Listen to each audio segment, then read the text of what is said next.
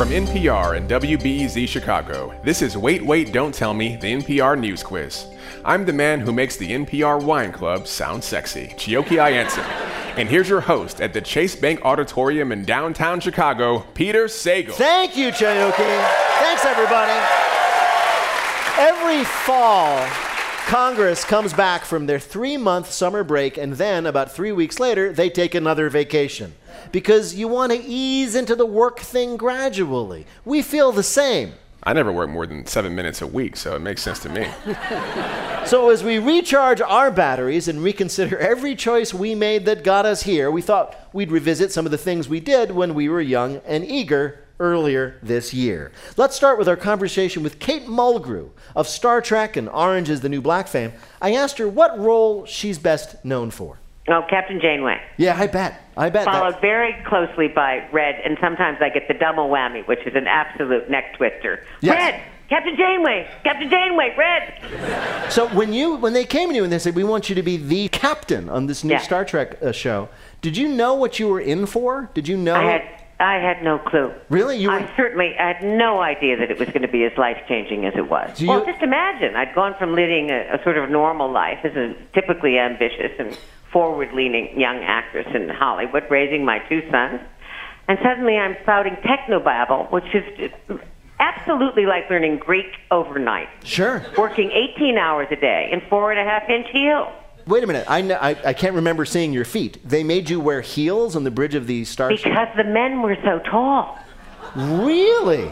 And if I had not had those heels, I would have looked like a little cartoon character. They could have made you decided you were just a particularly short kind of alien. They could have done that, They but could then have Captain. Janeway would have been really, really pathetic. And, and, and, and how did you how have you found, I'm sure it continues to this day, your interaction with the fans? I think the fans, the Star Trek fans, are the best fans in the world. Really? Yeah, yeah. But you never had a moment that was represented by that classic Saturday Night Live sketch with uh, Bill Shatner, "Get a Life." You've never been, been cornered by these people arguing with you about the I way wouldn't. you steered I'd the rather have my hand chopped off than say such a thing. I Oh. mean, it's so rude, and I said that to Bill. Really? Humanity. What did he these say people, back to these you? people have given you your career. Why, You re- why you- are you acting as if they haven't? It's no big secret, and it works both ways. You- Up to chop chop. You lectured William Shatner about how you not I being. lecture him all the time, and he only laughs at me. Oh. So then, uh, a while ago, you were cast as uh, Red, who is the the chef in the kitchen and a powerful person. He was the cook in the beginning. She was the cook. Did she change? Yeah. But that, uh, did you? I mean, I, I imagine there's not a lot of research you can do f- to be a starship captain. But did Yeah. did you actually have to do like the classic like actor research to play that role? Well, I had to audition for the role. We all had to audition. They gave me a very a small uh, piece of paper on which was written, "This is Galina Red Reznikov. She's been in prison for some time. She's of Russian extraction, but we only want you to tap it. tap it. We're just looking for this slightest flavor Right. of, of, of Russia. But that isn't what came out of my mouth. I wanted to talk about your new book, How to Forget, which is a, Yeah. quite a remarkable book. I've been reading it all week. First of Have all, you really? I really have. Tell me the truth. All right, I'm going to tell you the truth. Make I- the sign of the cross in I'm, front of I'm your making viewing it's audience. really. I could make the sign of a cross. It's not going to make much difference. Seriously. But I, I, the truth of the matter is, is that a lot of the people we write, we have in the show, have written books, and I often make an attempt to read their books. In your case, I actually got quite involved in it. It's beautifully written, and the story is, I'm not going to say entertaining as much as, as deeply involving. Uh, the book is about the death of your parents. Correct. And I am told that your book, How to Forget, is the number one bestseller on Amazon under the category Dysfunctional Families. Congratulations. Thank you. That's wonderful to know. Right. So there, there are not, there, there's a lot of very intense stuff about your family, about your father, your mother. I know your parents are no longer with us because, as I said, I read the book. But I the- wouldn't have written the book had they still been living. uh, that is. Let me just say that that is obvious. right. Good. Uh, did they live long enough to understand and appreciate how successful you became? He never saw me act. Never. Did he, he didn't even watch He Star never watched me on television. He ne- not, Not even like once. Star Trek, which is pretty much a guy thing. He thing. never watched me on Star Trek. That just confused him. Right. He seemed to be absolutely perplexed by it. What the hell are you doing up? Where are you? I said, I'm in the Delta Quadrant, Dad. Don't you get it? He said, oh, just go get the vodka. Forget about it. Yeah. I'm just going to ask you one about one more thing. The uh, the your first book, your your more autobiographical memoir, is called Born with Teeth Correct. because you were born with teeth. I what? What Yes. does that mean if a baby is born with a full set of teeth? That she's a witch. Oh. uh, are you a witch? I'm a kind of witch. Sure, because I've always wanted to say this, and now I Uh, can. Ready? yeah, are you a good witch or a bad witch? Well, then I've always wanted to say this to you. Go ahead. I'll get you, my little Ah, pretty, very and your good. little dog, too. Well, Kate Mulgrew, we are delighted to talk to you. We've invited you here to play a game we're calling Red and orange is the new black. Meet the rest of the spectrum.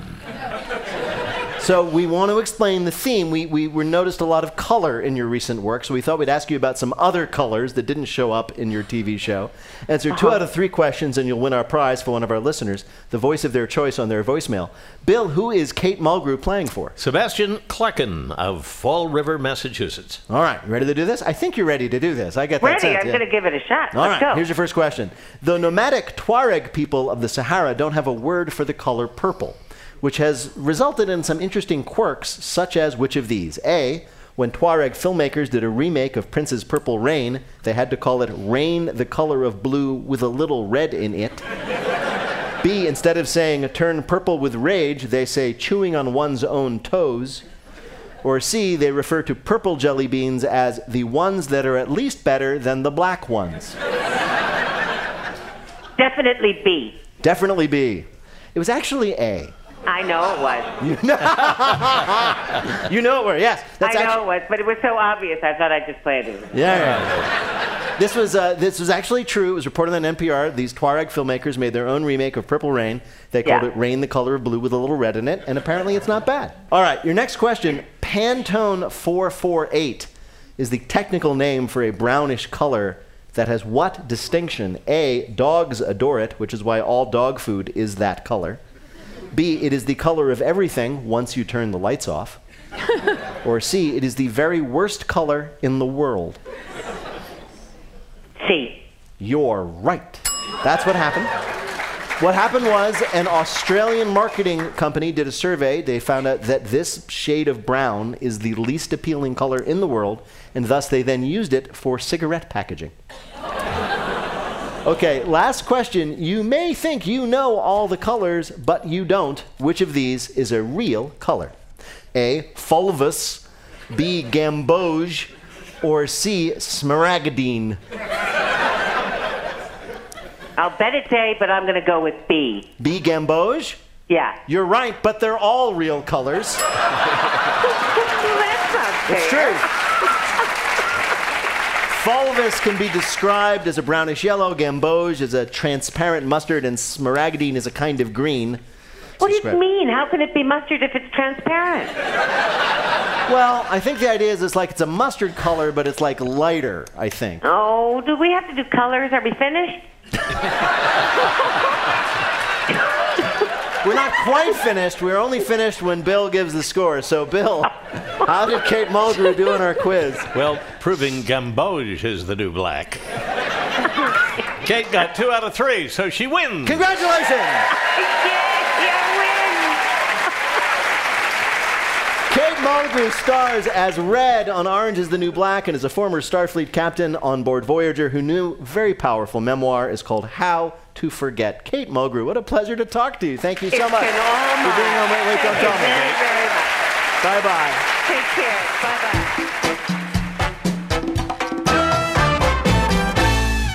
Right now, panel, it is time for you to answer some questions about this week's news. Faith, this week, the New York Times profiled a popular Dutch tradition known as the dropping. Tell me, Faith, Yes. what is the dropping? It's a Dutch tradition. It's a Dutch right? tradition. It is when you drop the uh, the uh, wheel of Gouda into your clog, Peter. The whole wheel of Gouda. whole wheel of Gouda. cloth. Did not fit in a and you cloth. and, and if it makes a sound, you know the Gouda is ripe. Uh, No, I- anyway, it's a fascinating thing. It turns out that uh, people, this is so common in Holland that people there were kind of amazed that it's weird. It would be weird if we did it in America. You detach the windmill from, and let it roll down the hill for all the kids to run from. it's that's the dropping. Drop it. That's not it. It's a parenting thing, and all Dutch parents do it. It was done to them when they were children. Does this have to do with poop? No, Okay. Uh, I need more of a hint. Yeah. apparently, but it's been fun to watch you flail. uh, it's sort of like a game of hide and no seek. Oh my gosh! You just leave your child Yes. but where? In the not- red light district of Amsterdam. Uh, Adam, Do you, know, this, Petey? I would, ima- I would imagine you leave them in the woods and let them find their way home. That's exactly it. You leave them in the woods and you let them find their way home. That's what it is. It's a tradition meant to teach preteen children independence. It starts when drivers release the sometimes blindfolded passengers, What? 9, 10, 11 years old, Mm-hmm. on the side of a wooded road with nothing more than a rudimentary GPS. This is really helicopter parenting in that you have to call the park service to send a helicopter when your kid doesn't come out. So this is a rite of passage. This is a rite of passage that Dutch people think is totally normal. Sometimes parents even follow along to make noises and scare them. Mm.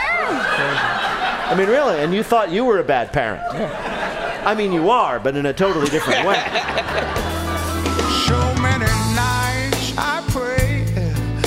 that you come home to stay.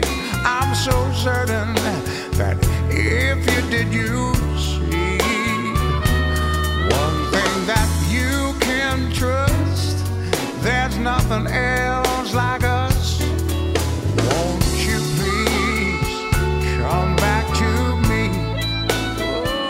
When we come back, brand new material from a show we did a short while ago with special guest Renee Fleming. That's in a minute with more Wait, Wait, Don't Tell Me from NPR. Support for Wait, Wait, Don't Tell Me and the following message comes from SimpliSafe Home Security. SimpliSafe is a completely wireless home security system that can be self installed in under an hour. SimpliSafe sensors are built to protect every point of access to your home. And with their video verification technology, SimpliSafe can visually confirm when a break in is happening, which can help police get on the scene up to 3.5 times faster. Get free shipping on your system and a 60-day money-back guarantee at simplisafe.com/wait. Think of NPR's Life Kit as that friend who always has great advice about everything from how to invest to how to get a great workout. We bring you tools to help you get it together.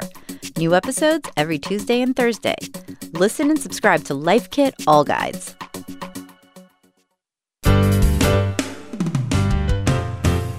From NPR and WBEZ Chicago, this is Wait, Wait, Don't Tell Me, the NPR News Quiz. I'm one of the voices of the NPR credits, Chioke I'Anson, and here is your host at the Chase Bank Auditorium in downtown Chicago, Peter Sagal. Thank you, Chioke. Thank you, everybody. Thank you.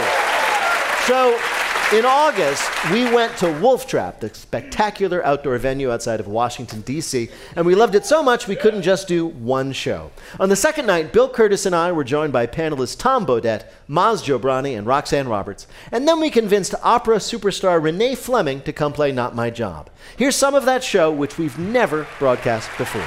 Right now, it's time for the Wait, Wait, Don't Tell Me Bluff the Listener game. Call 1 Wait, Wait to play our game on the air. Hi, you are on Wait, Wait, Don't Tell Me. Hi, friends. This is Caroline Beeson calling from the beautiful Washington, D.C. Oh my goodness! I've heard of that place. What do you do there, not very far from us? I'm student at GW. Oh, yes, GW. I was just around there today. And, and what, what are you studying there? I am studying international affairs, Spanish, and psychology. What do Oh, my goodness. What do you do with a degree in international affairs, Spanish, and psychology? I, let's see, I'm kind of torn between running for office, and I also really want to be Secretary of State. So Okay. see if I can do both. It's nice to have you with us, Caroline. Now, you're going to play the game in which you must try to tell truth from fiction. Bill, what is Caroline's topic? No more for me, thanks. So it turns out you can have too much of a good thing, like ice cream or children or people running for president. Our panelists are going to tell you about someone getting more than they bargained for in terms of a good thing. Pick the one who's telling the truth, and you'll win our prize, the wait waiter of your choice, in your voicemail. You ready to play? I was born ready. Oh, I, I could tell. Here, then, first is Tom Bodett. Erling Jurgensen has a good life. He's Danish, tall, blonde, handsome, healthcare, and his job installing solar window awnings is satisfying, endless, and a comfortable living. The only problem is he's the spitting image of Chris Evans, the Avengers movie superstar who plays the do no wrong Captain America. Well, you wouldn't think being taken for an attractive movie idol would be much of a problem, but for Jurgensen, it's ruining his life. Everyone expects me to be super nice, says Erling, and I'm just sort of nice. People call me Cap and ask, Where's Iron Man? How's Natasha? Well, it all came to a head last Wednesday when a group of football hooligans decided to take on the sullen Captain America as he loaded up his van at the end of a day's work near the stadium. They threw beer bottles, Becks for God's sakes, it hurt. To protect himself, Jurgensen grabbed one of his solar awning stretchers, which looked unfortunately similar to vibranium shields, and cowered behind it until the rowdies lost interest. And of course, the whole thing was captured on a now viral video, which has added a whole new dimension to Jurgensen's problem. Now I have to answer for being a superhero, which I'm not, who is really a pathetic coward, which I am. I have to try to restore a reputation I never had. When asked for comment, the real Chris Evans replied, Welcome to my world, Erling.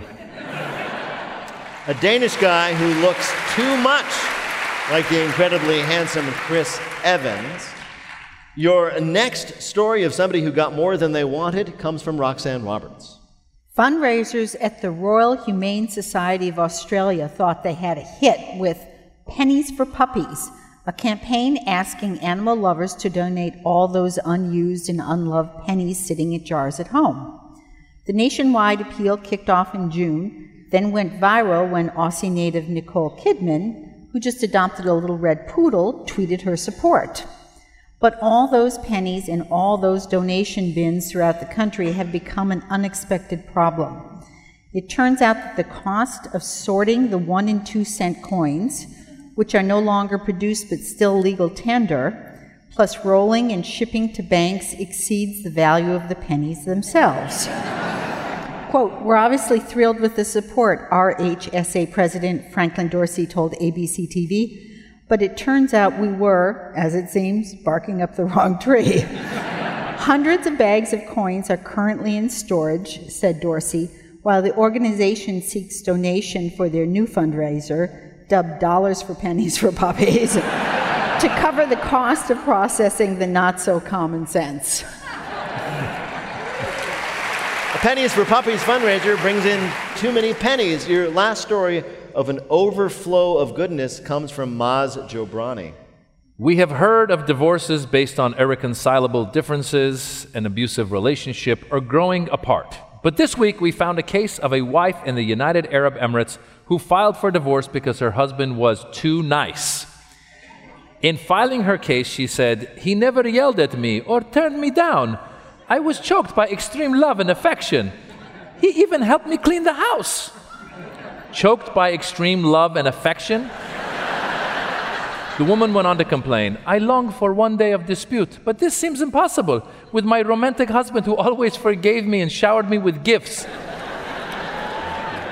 The poor husband asked the court to advise his wife to withdraw the case. Apparently, he didn't want to ask her himself because we know he doesn't like to argue. The court ordered the adjournment of the case to give the couple a chance at reconciliation. Aw, all right then. Caroline, you've got three choices. From Tom Bodett, a guy in Denmark who looks too much like the incredibly handsome Chris Evans, who plays Captain America, causing him problems. From Roxanne Roberts, a Pennies for Puppies fundraiser that was too successful, and now they need another fundraiser to pay for processing the pennies. And from Maz Jobrani, a woman files for divorce because her husband is too nice to her all the time. Which of these is a story from the news about too much of a good thing. I'm going to have to go with the second story. You're going to go with the second story. That was Roxanne's story of the pennies for puppies. Too many pennies. They need to have a second fundraiser to raise money to process the pennies. Yes. All right. That's your choice. To bring you the correct answer, we spoke to someone familiar with the true story. A wife in the UAE has applied for divorce because her husband shows extreme affection. That was Kostadin Kushlev, who's an assistant professor of psychology at Georgetown down the street, talking about the divorce case in the United Arab Emirates. I know it was hard to believe because of Maz's accent. That's what the problem is. I'm doing my her. best. I understand. so I'm sorry, Caroline, you did not pick the correct answer. That was, of course, was Maz's, but you did win a point for Roxanne. It's okay. This is the best day of my life, no matter what happens. Well, thank you. That's very Thank sweet. Thank you, Caroline. Thanks That's for playing. very sweet. Take care. And now the game where somebody who spends their lives breaking new ground has to dig up something unpleasant that we buried. It's called Not My Job. Now, back when I was a kid, many years ago, opera divas had a certain reputation. It involved thick European accents, horned helmets, and very, very wide breastplates.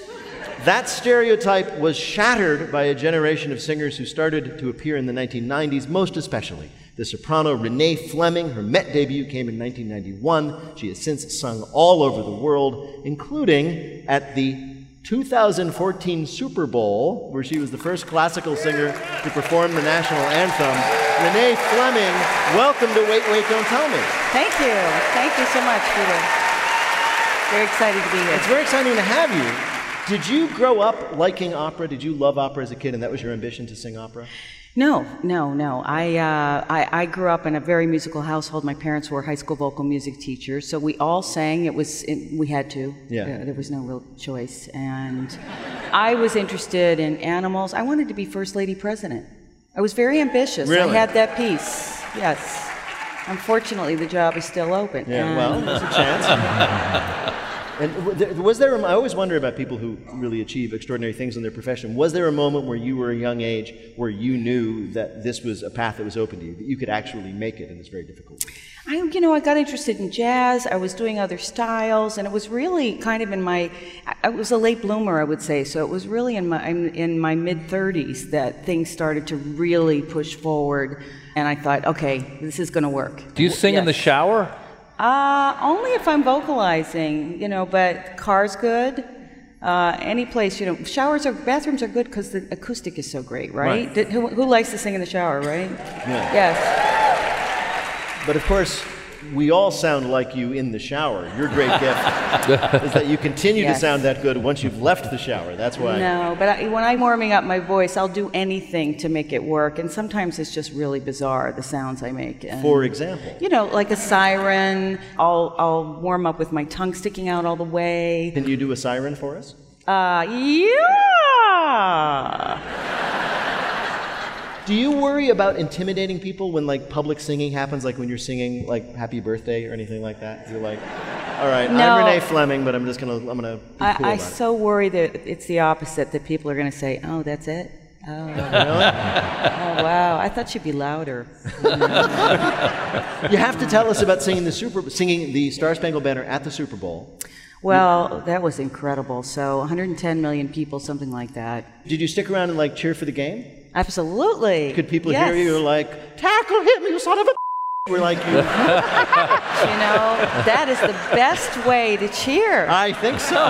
It is. It can be heard. You know, anything else is sort of, oh. It does occur to me that that again would be a superpower. In case you were with a group of people and you're all trying to hail a cab, you would win.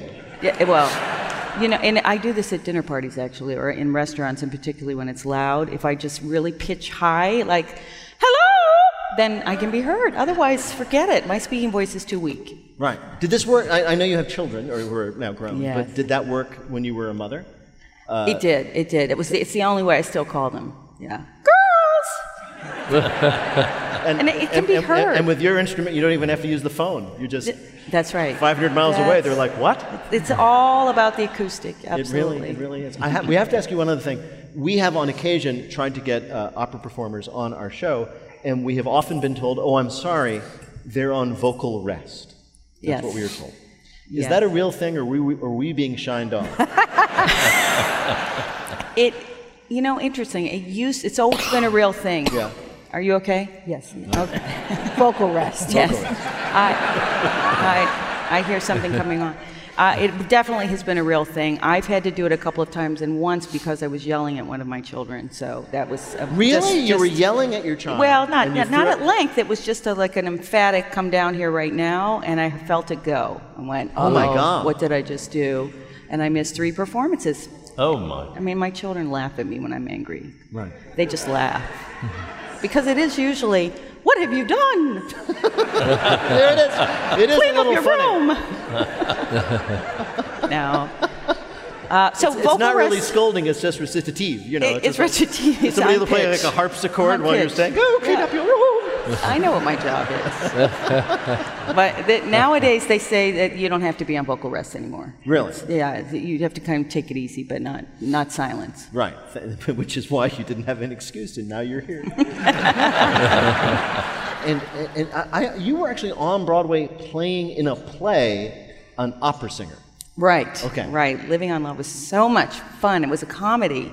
I am a oh, I've always wanted to be funny, and I never get to be funny. I know the feeling. We die. Sopranos die. All right, Renee Fleming, we have asked you here to play a game we're calling. Baby shark. Do do do do do. So you are world famous for, shall we say, swimming in the deep end of the musical pool. So we thought we'd wade into the other end and ask you three questions about the song Baby Shark, very popular with toddlers and the Washington National. Answer two out of three questions about the song taken from a history of it put together by Vulture. And you'll win our prize for one of our listeners, the voice of anyone on our show they might like. Bill, who is Renee Fleming playing for?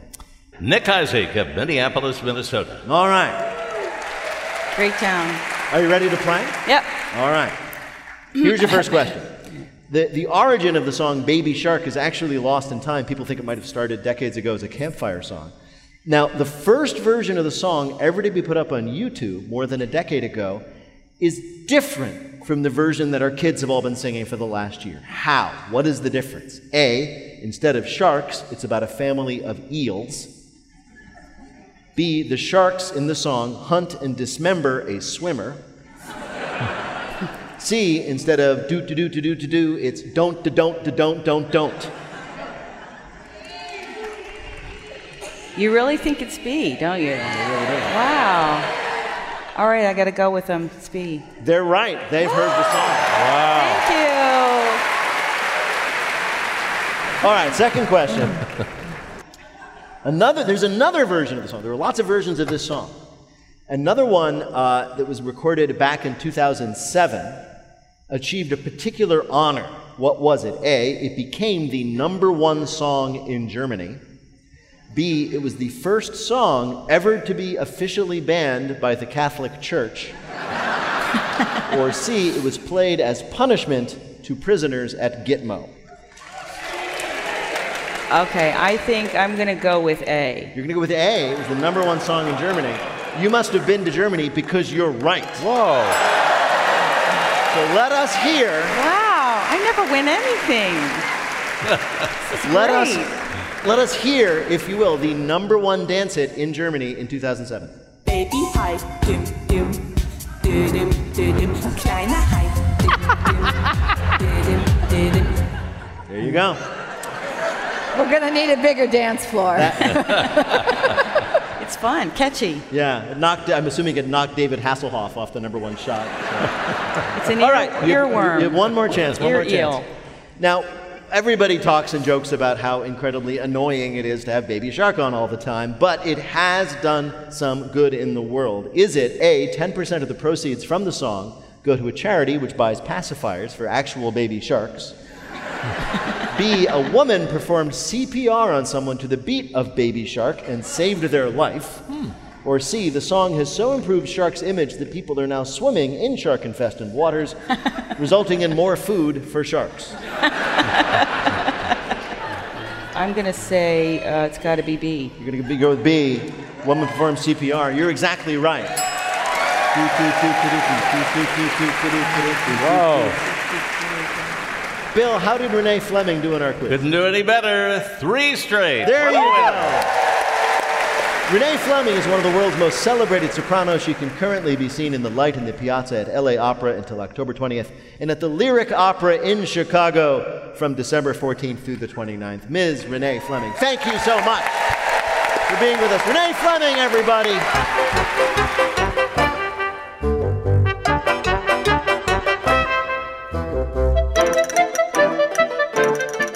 In just a minute, you don't have to take your clothes off to have a good time in our Listener Limerick Challenge. Call 1 Wait Wait to join us in the air. We'll be back in a minute with more of Wait Wait Don't Tell Me from NPR.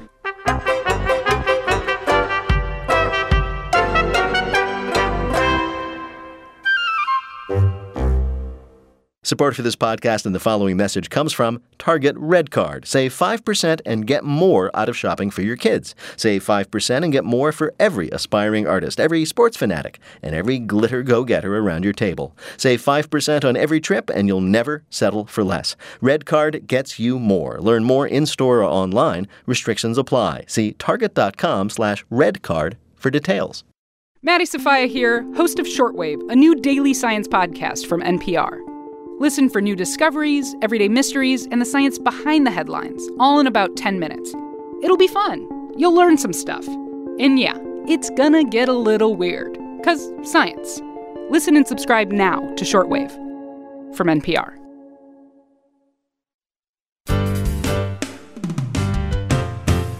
From NPR and WBEZ Chicago, this is Wait, Wait, Don't Tell Me, the NPR News Quiz. I'm Chioke I'Anson, and here's your host at the Chase Bank Auditorium in Chicago, Peter Sagal. Thank you, Chioke. Thank you, everybody. We have been making too much radio lately, so we're taking the week off so we can play some of that surplus. It's taking up too much room at headquarters. Yeah, Steve Inskeep has been very clear. Nobody can put anything else in his man cave. So let's listen to some stuff we've done that you've never heard before. All right, here's your next limerick. This avian trend is absurd. By Hitchcock, this flock has been spurred. They dive bomb for fun while I'm out on a run. I have just been attacked by a Bird! I'm sorry, you didn't say it, they did, and I got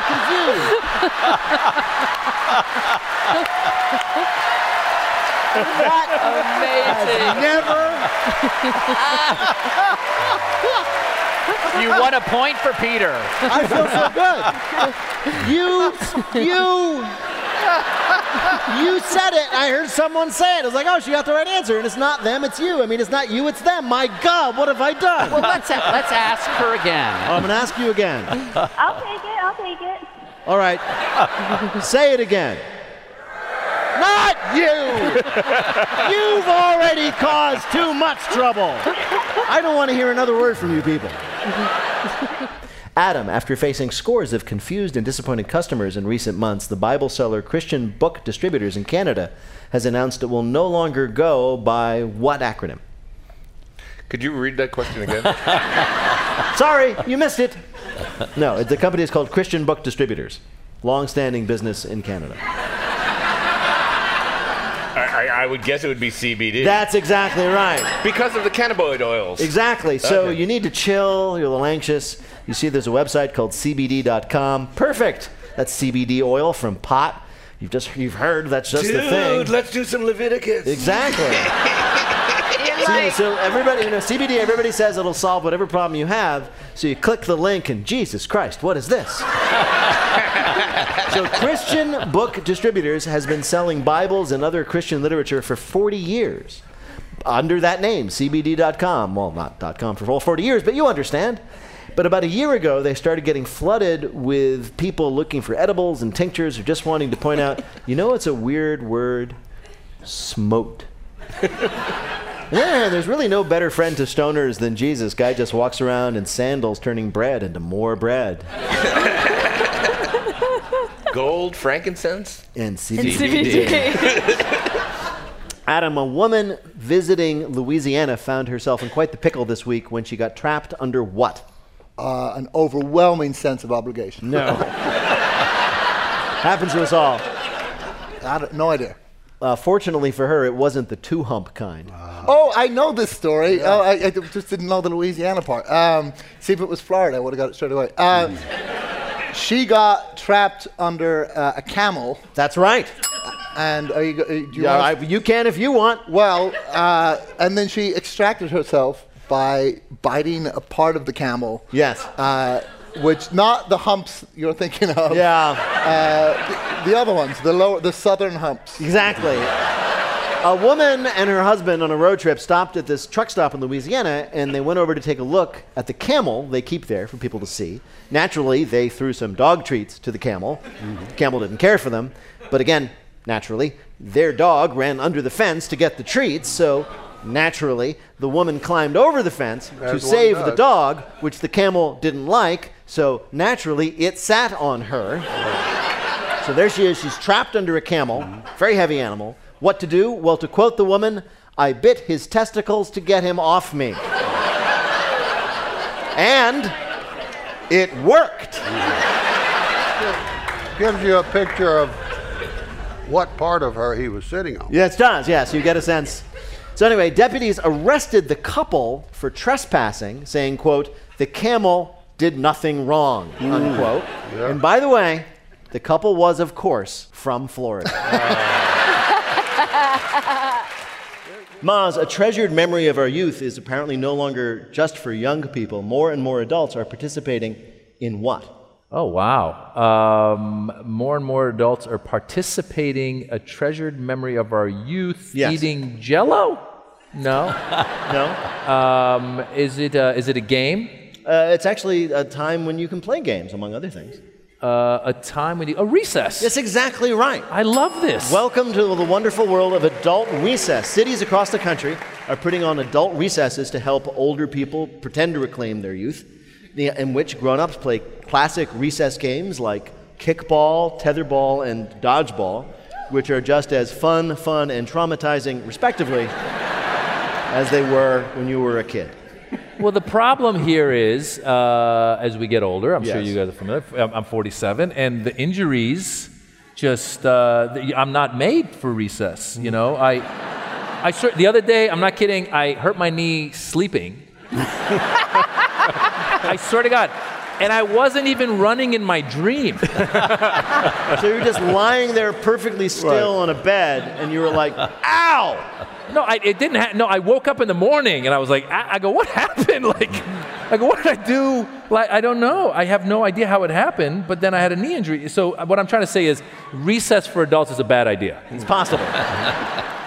Isn't recess for adults just happy hour? Could be, yeah. that seems like we already have it.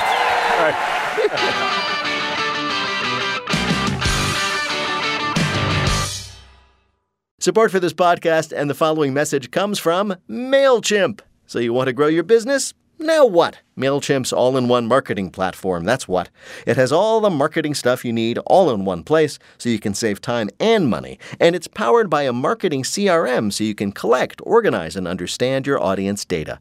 All to help you market smarter and grow faster. Learn more at MailChimp.com. The following message comes from our sponsor, Westin Hotels and Resorts. Chris Heisler, Global Run Westin Concierge, explains why he thinks it's important for him to embody Westin's commitment to wellness. I believe that you have to start from within because if you don't practice that from the inside, somebody who does have a routine can see through that the second they step in your hotel. Explore at Westin.com, a member of Marriott Bonvoy. Finally, here's one of our favorite interviews from the past year. Tiera Fletcher went from Atlanta, Georgia to MIT to study rocket science, and at the age of 23, she was designing rockets for Boeing. When she came on Wait Wait in July, Peter asked her if she always loved science. So, before we get to your current job, did I get that right that you wanted to be a rocket scientist from a very young age? Yes, from the age of 11, I decided to be an aerospace engineer. Now, what what inspired you to do that? So I actually had a program at my elementary school that introduced students to the fundamentals of aerospace engineering. I know that's ridiculous. Um, since the fourth grade, I have been wanting to be an aerospace engineer because of that program. Wow. Wow, I love that. So you went to MIT, Yes. and that that was a pretty impressive thing. And we're told you graduated with a 5.0 average. Yes, it was very interesting time there. Yeah. Yeah. As far as we knew, the scale goes up to four. How did you manage that? So my parents always encouraged me to just reach beyond what's expected of you. So I just worked hard, worked um, oh my god, so many hours, late late nights, and I just made it happen. So even even Boy, for, you just made so many parents feel like crap. So you were you were like a nerd at MIT, which is already nerd heaven. Wow. Um, I tried to keep a good balance. I was still very involved in different student organizations. okay. What student organizations were you involved in? So many of the cultural groups, um, Mm-hmm. the Black Students Union, also MIT University, and also an African dance team. I tried to mix it up a little bit. Oh, that is so cool. Well, you probably understood the dynamics of the movement, exactly. right? Which is almost cheating. Yeah. exactly. Exactly. You- So Would you say to the other to, to the rest of the team, like, no, you you, you need a 25 degree angle at your knee? Right, right. All of us as kids maybe drew airplanes and rocket ships. I did that, or maybe made paper airplanes or models. But you're like, you were not satisfied. You wanted to make them out of like steel and make them fly. Exactly, and I wanted them to be pink, for sure pink. Oh, wow. Wait a minute. That's yeah, I'm great. still working on that. part. Really? So you you were recruited by what was it? Boeing right out of right out of school, right? You worked for them before you even graduated. Correct, yes. And so tell tell us what your job is. So I'm a rocket structural engineer. What that means is that I design various parts of the rocket, analyze those parts, and then I'm also doing manufacturing engineering as well to get all of those parts together into the rocket that you'll see. Because you're a girl, they didn't make you do the curtains. Right. Yeah, I was very happy that they did not make me do that. Oh, so you're actually designing the rocket engines, and and everybody told us that the rocket specifically that you're working on to design is the one that's going to go to Mars. Is that correct? That's correct. And first we'll be going to the moon per the most recent charge from our vice president. Oh, are you taking him to the moon? if you would like to go. Man. Is it like a pit stop before you hit Mars? You go to the moon, or what's going on there? Yeah, so we'll be creating a NASA gateway in order to get ready for longer missions such as Mars by establishing a habitat on the moon. Right. You're going to do that first, and then you'll go then you'll go on Oh. to then you'll go on to Mars from there. Do you personally care about Mars? I do, I do. I find it to be very exciting, just the point of exploring the unknown. Are you guys gonna go get the rover back? You know, we could pick that up, huh? You could pick it up. Yeah. We have to figure out the payload. I mean, it, it, it would be nice of us to clean up our messes. Yeah, it's- for Right, once. right, yeah. It's Uh, so sad. You are a rocket scientist, literally. Yes. That is the absolute cliche for extraordinarily smart person. Like we, you know the phrase, it's not rocket science. So, do you intimidate people when they find out what you do for a living? Well, a little bit, I guess, by the title, but I assure them that many people can be a rocket scientist. That's just not true. I mean, many people can. It's very pretty to think so, and I want everybody to be encouraged. But no. you, you, your husband uh, is an astrophysicist, that's right. He's a rocket propulsion test engineer. Oh wow! Oh, my so you, wait a minute. What a so slacker. so you build the rockets, and Yeah. he tests them. Exactly. It's so cringing. Yeah. Yeah. It's. Wait a minute. That seems to me that it might provide cause for tension. I mean, what if you build an engine, he tests it, and it blows up? Right. What's and, dinner know, at home going to be like that night? I have to be really careful with my designs because I know that my husband is testing them, and it's just it's a lot of pressure. It is Yeah, a lot of pressure. Um, Do you ever say to him, "Do you want more coffee?" And he says yes, and you go, "What's your capacity?" We do have those moments, unfortunately. Wait a minute, you do? You actually like like you do nerd humor with each other? We have a ton of nerd humor. Oh, that's funny. So you at 24 are already designing uh, the rocket that's going to go to Mars, which I imagine would be the pinnacle of other people's career. So do you have goals? There's something that you want to do before you're finished? I do. Um, of course, I have my passion for rockets, but I also want to explore the side of planes as well. So you want to design airplanes? Yes. Any particular kind of airplanes? Um, I do love military aircraft. That was the exact type of aircraft that I fell in love with at first. So. Really? You were an Yeah. 11 year old girl and you loved like fighter jets? Yes. You were a yes, different like kinda the kid. F-35, F-22. Oh man. I'm just imagining you at the age of 11, like playing with your friends, and they're playing like with their dolls, and your jet comes in and strafes the tea party. Wait, the F 35 is the one that just takes straight off, right? Yes, it has different variations. I just wanted to get something right in front of you. I know. Well, Tiera, it is a pleasure to talk to you, and we are going to see if we can stump you because we have invited you here to play a game we're calling. We must defeat the Monstars. Sure, space is your jam, but what do you know about the movie Space Jam? Oh no. We're going to ask you three questions about that 1996 movie, which starred Michael Jordan and Bugs Bunny. Oh man, I was like one year old. Oh, don't say that. That's not cool. Yeah. If you get two questions right, you'll win our prize for one of our listeners. Bill, who's Tiera playing for? Jonathan McCrae of Bangor, Maine. All right, Tiera, ready to do this? I'm ready. Here is your first question. Space Jam was a huge success in 1996. Its appeal is far reaching, as proven by which of these? A. In an interview, Neil Armstrong said, This movie is the greatest space thing ever done. B. There is a VHS copy of the movie Space Jam enshrined in the North Korea International Friendship Museum in Pyongyang. Or C. Smucker sold out of its Space Jam, which was just a jar that's, quote, empty, just like the vastness of space. I might need a little help here. I can- What is the audience thinking? A, B, or C? Well, I know who's a movie fan. B. We B. know They're who's a thinking B. movie fan. Are we saying B? Is this what you did at MIT, by the way? No, I'm just saying. I'm kidding. Yes, of course it's B. resources Of all. course it's B. You use whatever resource you have. Uh, there is a VHS copy of that movie. Uh, North Korea is weird. All right. Uh, your next question. Chuck Jones was the original creator of Looney Tunes, Bugs Bunny, Porky Pig, all the rest. He was invited to make a speech to the filmmakers when, who were making Space Jam, which used all his characters. What happened? A. He challenged Michael Jordan to a game of one on one and lost 108 to 0. B. He announced that Porky Pig had been cured of his stutter and therefore would be speaking perfectly from now on. Or C. He insulted the film with such vigor he had to be escorted off the Warner Brothers lot. Oh, um, I'm gonna go with C. You're right, C. Chuck, Chuck Jones, Jones, yeah. Chuck Jones, who is of course a genius, hated the movie, thought it disrespected his characters, and made his feelings known, and he had to be escorted off the lot. Wow. Last question. LeBron James is producing a sequel to Space Jam starring himself. There's been one problem with the production, though. What? A. LeBron's co star Kyrie Irving walked off the set after refusing to believe the original Space Jam was not a documentary.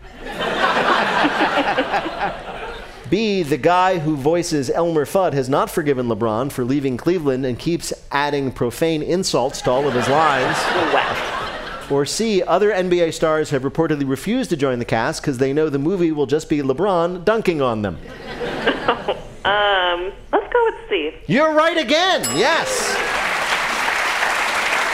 They don't want to be embarrassed on film by LeBron or Bugs Bunny. Bill, how did Tiera do in our quiz? She got a oh. 5.0.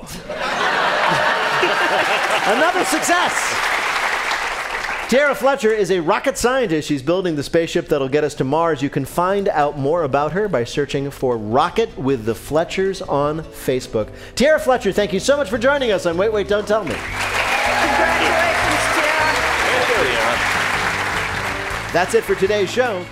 Wait, Wait, Don't Tell Me is a production of NPR and WBEZ Chicago in association with Urgent Haircut Productions. Doug Berman, Benevolent Overlord. Philipp Goedicke writes our limericks. Our public address announcer is Paul Friedman. Our intern is Dariba Khan. Our web guru is Beth Novey. BJ Leiderman composed our theme. Our program is produced by Jennifer Mills, Miles Doornbos, and Lillian King. Technical direction is from Lorna White. Our business and ops manager is Colin Miller. Our production manager is Robert Newhouse. Our senior producer is Ian Chillag. And the executive producer of Wait, Wait, Don't Tell Me is Michael Danforth. Thanks so much to Chioke I'Anson and, of course, to Bill Kurtis. Thanks to all of our panelists that you might have heard on our show. And thanks, of course, to you for listening. I'm Peter Sagal, and we'll see you next week. This is NPR.